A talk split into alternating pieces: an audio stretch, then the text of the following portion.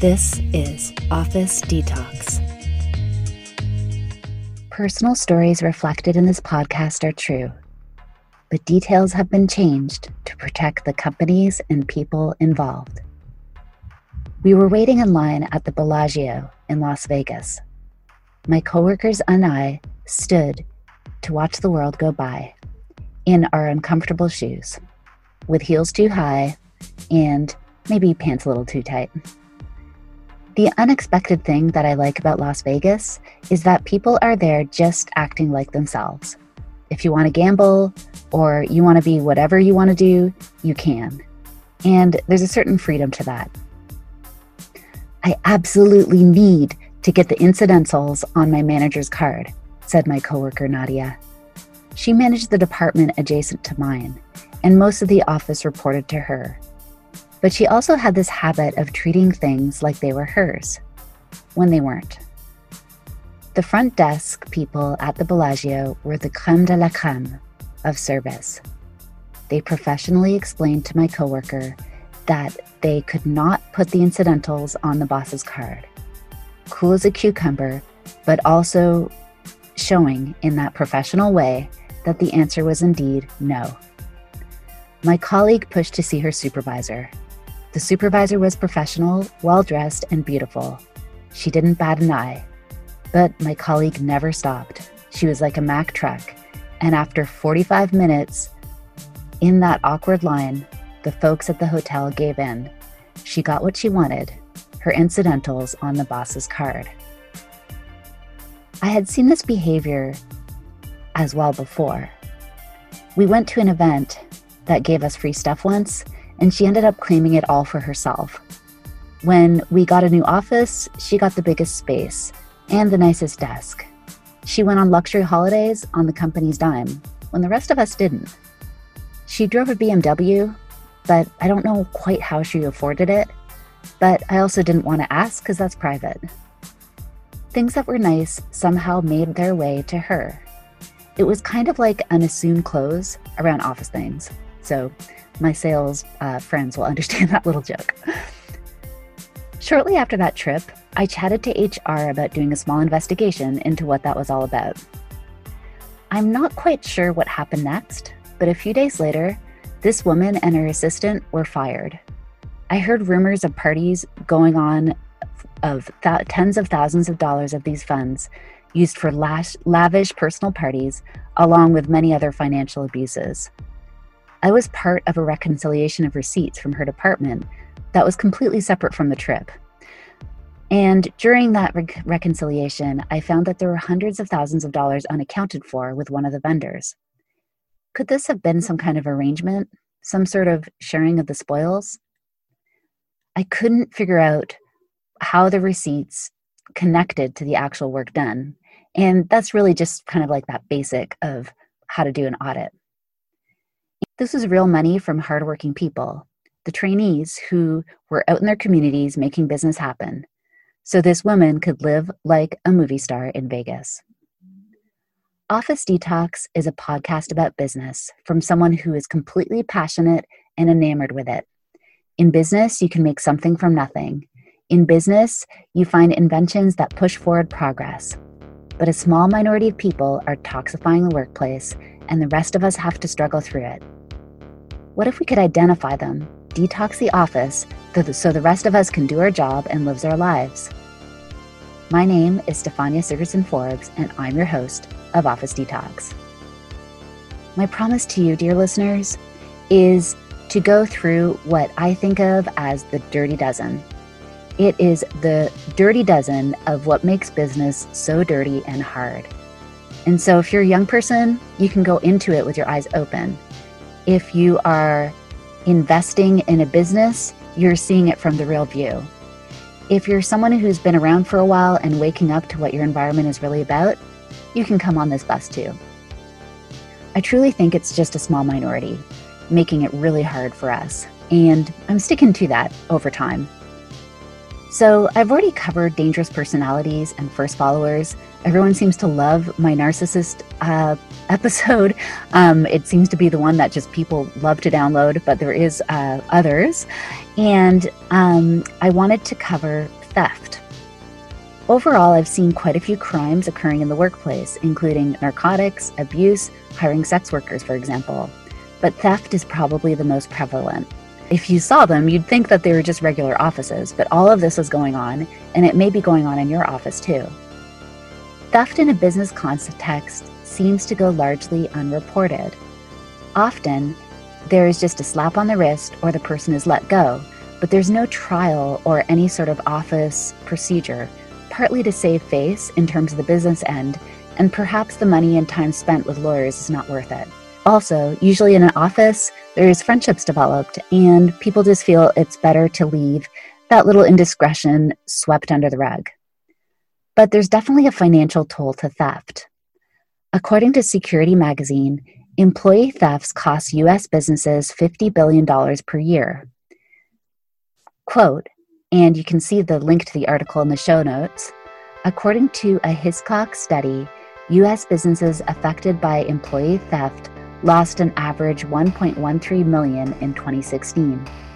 Small and mid-sized businesses accounted for 68% of cases, and their median loss last year was 289,864. So this is a huge amount of money that is lost. The median amount is quite a bit. It's quite a few salaries in that $289,000 uh, number. The most common embezzlement scheme was funds theft, followed by check fraud. 70% of all check fraud occurred at companies with fewer than 100 employees. Many of the frauds, particularly in high loss cases, involved diverting small sums of money over a long period of time. In 28.7% of cases, the employee theft took place for more than five years, which makes detection challenging. There's also a business toll that happens as well people are focused on draining the company of resources instead of doing their actual job for one. In government, Bernie Sanders calls this kleptocracy. Also, it becomes an empire of the person at the center of the theft rather than an organization dedicated to covering some sort of strategic mission or you know creating something or building something. Like you know a lot of us are passionate about business. That's what we're trying to do. As I'll show in my story about Nadia and my feature story, my personal experience shows me that the theft took precedence over everything else in the organization. There's the grooming phase of employees, getting them to comply, and there's also others who are too afraid to say anything. So let's get to this week's story. Today we're going to talk about the city controller of Dixon, Illinois, Rita Crundwell, from Dixon City Hall, who embezzled $53 million from the city's coffers. All of the research from this came from an excellent documentary, All the Queen's Horses, created by filmmaker Kelly Richmond Pope, and I got some research from Wikipedia as well. Rita Crundwell was born on January 10, 1953, on a small family farm near Dixon to parents Ray and Caroline Humphrey. She was normal, pretty, smart, and popular, and her mother had a love of horses. She went to Dixon High School, and during school, she had one of those days with the government jobs, and then she got the job full time. In 1974, she married engineering technician Jerry Crundwell, but the couple divorced in 1986. So, Rita eventually became the treasurer of the town, a job that lasted three decades. People who knew her said she looked after every penny as if it was her own. She kept a small circle around her, and she was known to be a really nice person. Now, is that because she was actually nice, or was it because it worked for her to be nice? While Rita lived as city clerk by day, which is typically a job that is pretty humble, she had a second life, which we seem to see so often nowadays. So by day, she was a simple city clerk. By night, she was dripping with jewels and furs. How? Over the course of 22 years, Rita ran a scheme embezzling money. She stole an average of $2.5 million per year with a simple check fraud scheme, which I'll explain soon. So, over the course of the years of the scheme, Rita used her money buying horses. She had several properties and raced her horses. In the documentary, they show a lot of shots of Rita at competition. She is wearing clothes that look to be beautiful, with quality materials and cuts. The clothes were not overly gaudy, but you could tell that they were expensive. By the time of her arrest, she had over 300 horses across 22 farms in 13 states. She had a motor coach, which seems similar to a very fancy looking tour bus, that she upgraded five times, worth $2.1 million. At the same time, the city of Dixon was struggling. Each year, the budget committee would meet to decide where to cut. City people were getting laid off, repairs did not happen, vital city services were rolled back. So, how does someone steal $53 million from a struggling town? The people of Dixon were shocked that there was even that amount of money to steal, since it was not this fancy rich town. It was really kind of just like a normal small town that you see. But you have to remember that this theft took place over 22 years. The embezzlement. The fraud was quite simple to understand and difficult to detect when the right procedures are not in place. Rita created a secret bank account at the same bank as her em- employer. The secret bank account had a clever name Reserve Sewer Capital Development Account, or RSCDA. So it looked like a city account, and she was the only signatory. She would write checks to the treasurer and create false state invoices. The invoices would be for fixing sidewalks and street repairs. She ran this simple scheme for 22 years undetected. Rita worked side by side with Kathy Swanson, who was the assistant controller.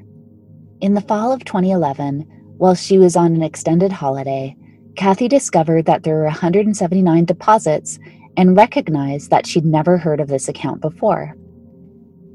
In the documentary, Kathy is kind of like any neighbor you would have as a kid.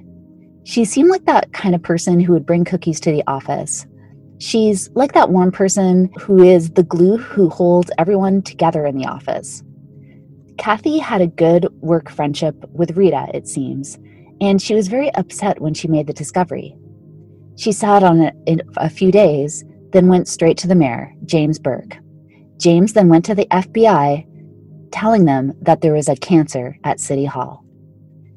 While the FBI did the investigation, everything had to appear as though it was the status quo. Poor Kathy had to sit and ask Rita about her trip, about her dogs, etc., while she knew the FBI were doing their work in the background. During the course of the investigation, Rita embezzled $1.5 million. Rita had a crawl space that held a detailed record of the embezzlement. It was one of the most egregious cases of fraud the FBI ever worked. So, how prevalent is this? The question is how prevalent is embezzlement in the workplace? How many operational funds are mishandled? How many hotels in Vegas benefit from unauthorized parties? How many cash bonuses are handed out to friends? How many sweetheart deals with vendors are completed? From my friends who have worked across many industries, it seems that this happens in the public sector and the nonprofit sector as well. There are quite a few safeguards that should have protected the city of Dixon from Rita and her fraud. And without getting overly boring, I can explain some of them, and a lot of them will probably seem like common sense. First, there were auditors. The external auditor's role is to explore each and every transaction and match that against the original invoice. They also check to see if the work was actually done. So, it's not that complicated. If apparently there were, were road repairs done on Main Street, they could walk over to Main Street and check it out to see if there was anything recently done.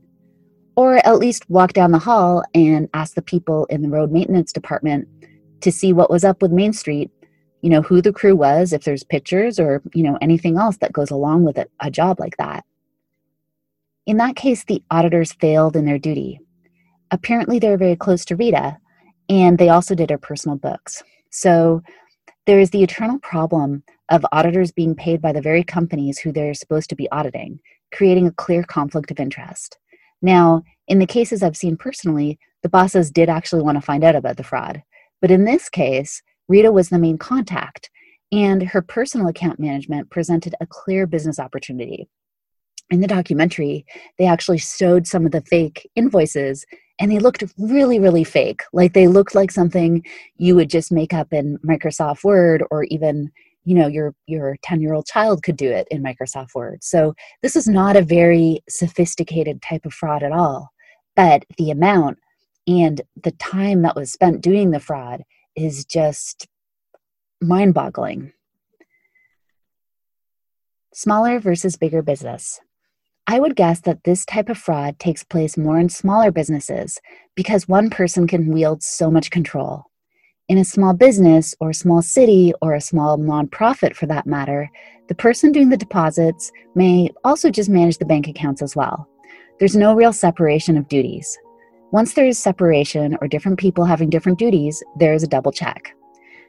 I think, in a way, when there's a friendly family atmosphere, there's going to be a greater likelihood of this kind of fraud happening. Why? When there is implicit trust, there is no double checking. Although this is too bad, since it would be nice if a work environment could be completely warm and trusting, since this small percentage of people are going to behave this way, we have to have a bit of cool distance as well. And when they showed uh, the department afterwards and, you know, the boss who took over after Rita, you could tell that it was much more professional, but you could also tell that Kathy kind of wished and maybe longed for that warmer kind of environment that she had before. So there's always that um, that balance that is there. So how is this toxic? The topic of this podcast is office detox, and as I mentioned before, I'm going through this dirty dozen and those are the elements that are contributing to this dirty soup of a workplace that we currently have. Hopefully, raise awareness and help the vast majority of us who are not toxic create a better environment for ourselves and our families.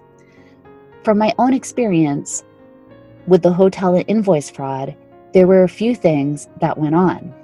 The woman, Nadia, had to do everything to maintain her power and control, so she would appear above reproach for example, she was controlling of every aspects of our lives, including the hours that we worked. So we had to be all sitting at our desks from 9 to 6, no matter what, with no exception. And this is in a world that's pretty flexible nowadays.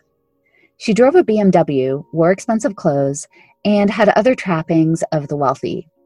She did whatever she could to have any kind of designer label, so she appeared to be on top you could say she was kind of a proto Kardashian. She also took great measures to look good instead of being good. So, any project that her staff were managing, if it hit a road bump, she would turn around and blame the person instead of trying to get to the root of the problem, as would be pretty standard manager practice.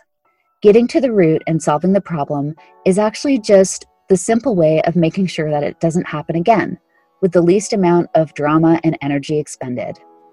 I'm just seeing this world turn into this, you know, uh, knee jerk reaction, you're fired. But firing someone and finding someone new is actually a huge energy consumer. And it's just way easier to try to solve the problem. And also, 100% of the time, that person isn't the problem.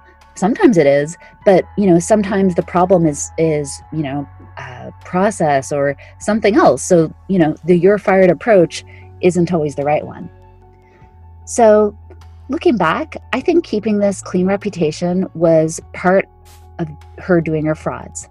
I cannot say 100% that she would have done differently if she was not stealing from the company, but this need to always be on top, for sure, contribute to a toxic atmosphere in the office. I remember the day that she was fired and walked out of the office People could not understand what was going on, and they were afraid that a bunch of people were going to be fired at the same time. As this went on, news of the fraud permeated the office gossip, and eventually we all moved on. So, was it a victimless crime? If she was not stealing from the company, maybe the trainees would have had more spent on marketing, or another young person or new Canadian could have had a job. Instead, it went to her, her parties, her BMWs, and her fancy house. One thing I would be neglectful to say is to give this situation some context. This workplace, if you've been listening to my other episodes, was full of narcissists and predators. And sometimes when that happens, an anarchic attitude takes place. I'll admit that at one point I saw a Mac computer, which we retired, and one night I took it home thinking no one would notice. When people did notice, I embarrassingly brought it back. So I was part of it too, in a minor way, which I reversed right away. But sometimes when things are chaotic, you get caught up in that storm. In general, I don't see Nadia as a victim, but I do think she did a crime of opportunity rather than someone who'd be toxic under any circumstance, if that makes sense. The result. In the case of Rita Crundwell, in 2013, Judge Philip Reinhard sentenced Crundwell to 19 years and seven months in prison, close to what prosecutors had sought. Reinhard noticed that she put her passion for raising horses ahead of the needs of city residents who had entrusted her with their funds, and a significant prison term was required to restore public confidence. Reinhard was so disgusted with Crundwell's behavior that he revoked her bail and remanded her to custody rather than allow her to self report to prison. Crundwell appealed the sentence, but the Seventh Circuit Court of Appeals upheld it in November 2013. So she's scheduled for release in March 5th, 2030. The month after Crundwell left, Dixon's new finance director said the city had seen almost three uh, almost $300 million in rebound since Crundwell's arrest, but the operating budget of the city was still off by 16.6 million. It also reported that Dixon lost $30 million in operating funds over the prior decade. The city sued its outside auditors, as well as the city's banker, Fifth Third Bank, for ignoring numerous red flags in Crundwell's action. In September 2013, the auditors of the Fifth Third agreed to pay the city $40 million in legal settlements, while the auction of Crundwell's assets brought over $9 million. So in this case, there is, you know, years of layoffs, years of work not getting done, years of rolling back city services, but at least in the end, there was justice for at least the bank, the um, the asset sale, and also the auditors. So what can you do about embezzlement in the workplace? The first thing you should do is report it to HR if you see it. This is something that they'll actually follow up on, even though, as you know, I'm pretty skeptical of HR, which you're going to see in later episodes. If you do think a colleague is stealing, you may want to distance yourself as much as possible from them. As Kathy Swanson said in the story, she had to be very careful lest the FBI think she is part of the fraud as well. In my personal case, both Nadia and her assistant were fired at the same time. And I actually don't know how guilty that assistant was, but maybe it was a guilt by association. If you own a business, you may want to watch for any time there's a single person signing checks or approving expenses. Many companies have two signatories on each check to make sure that it is safe. The same goes for approval of digital stuff, um, expenses. It can be done by the line manager and then the accountant, for example. So sorry to get kind of boring, but I know there's some small business people listening in today.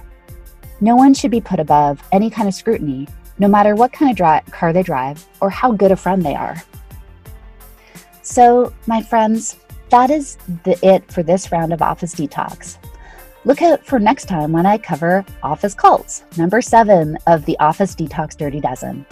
If you'd like to learn more about this initiative, visit my Facebook page at facebook.com forward slash Gravity Hub Team, or you can email me at stefania at gravityhub.ca. I appreciate you, my loves, for continuing to listen to this, and I hope that you are getting something out of the experience. Have a great day. Bye bye.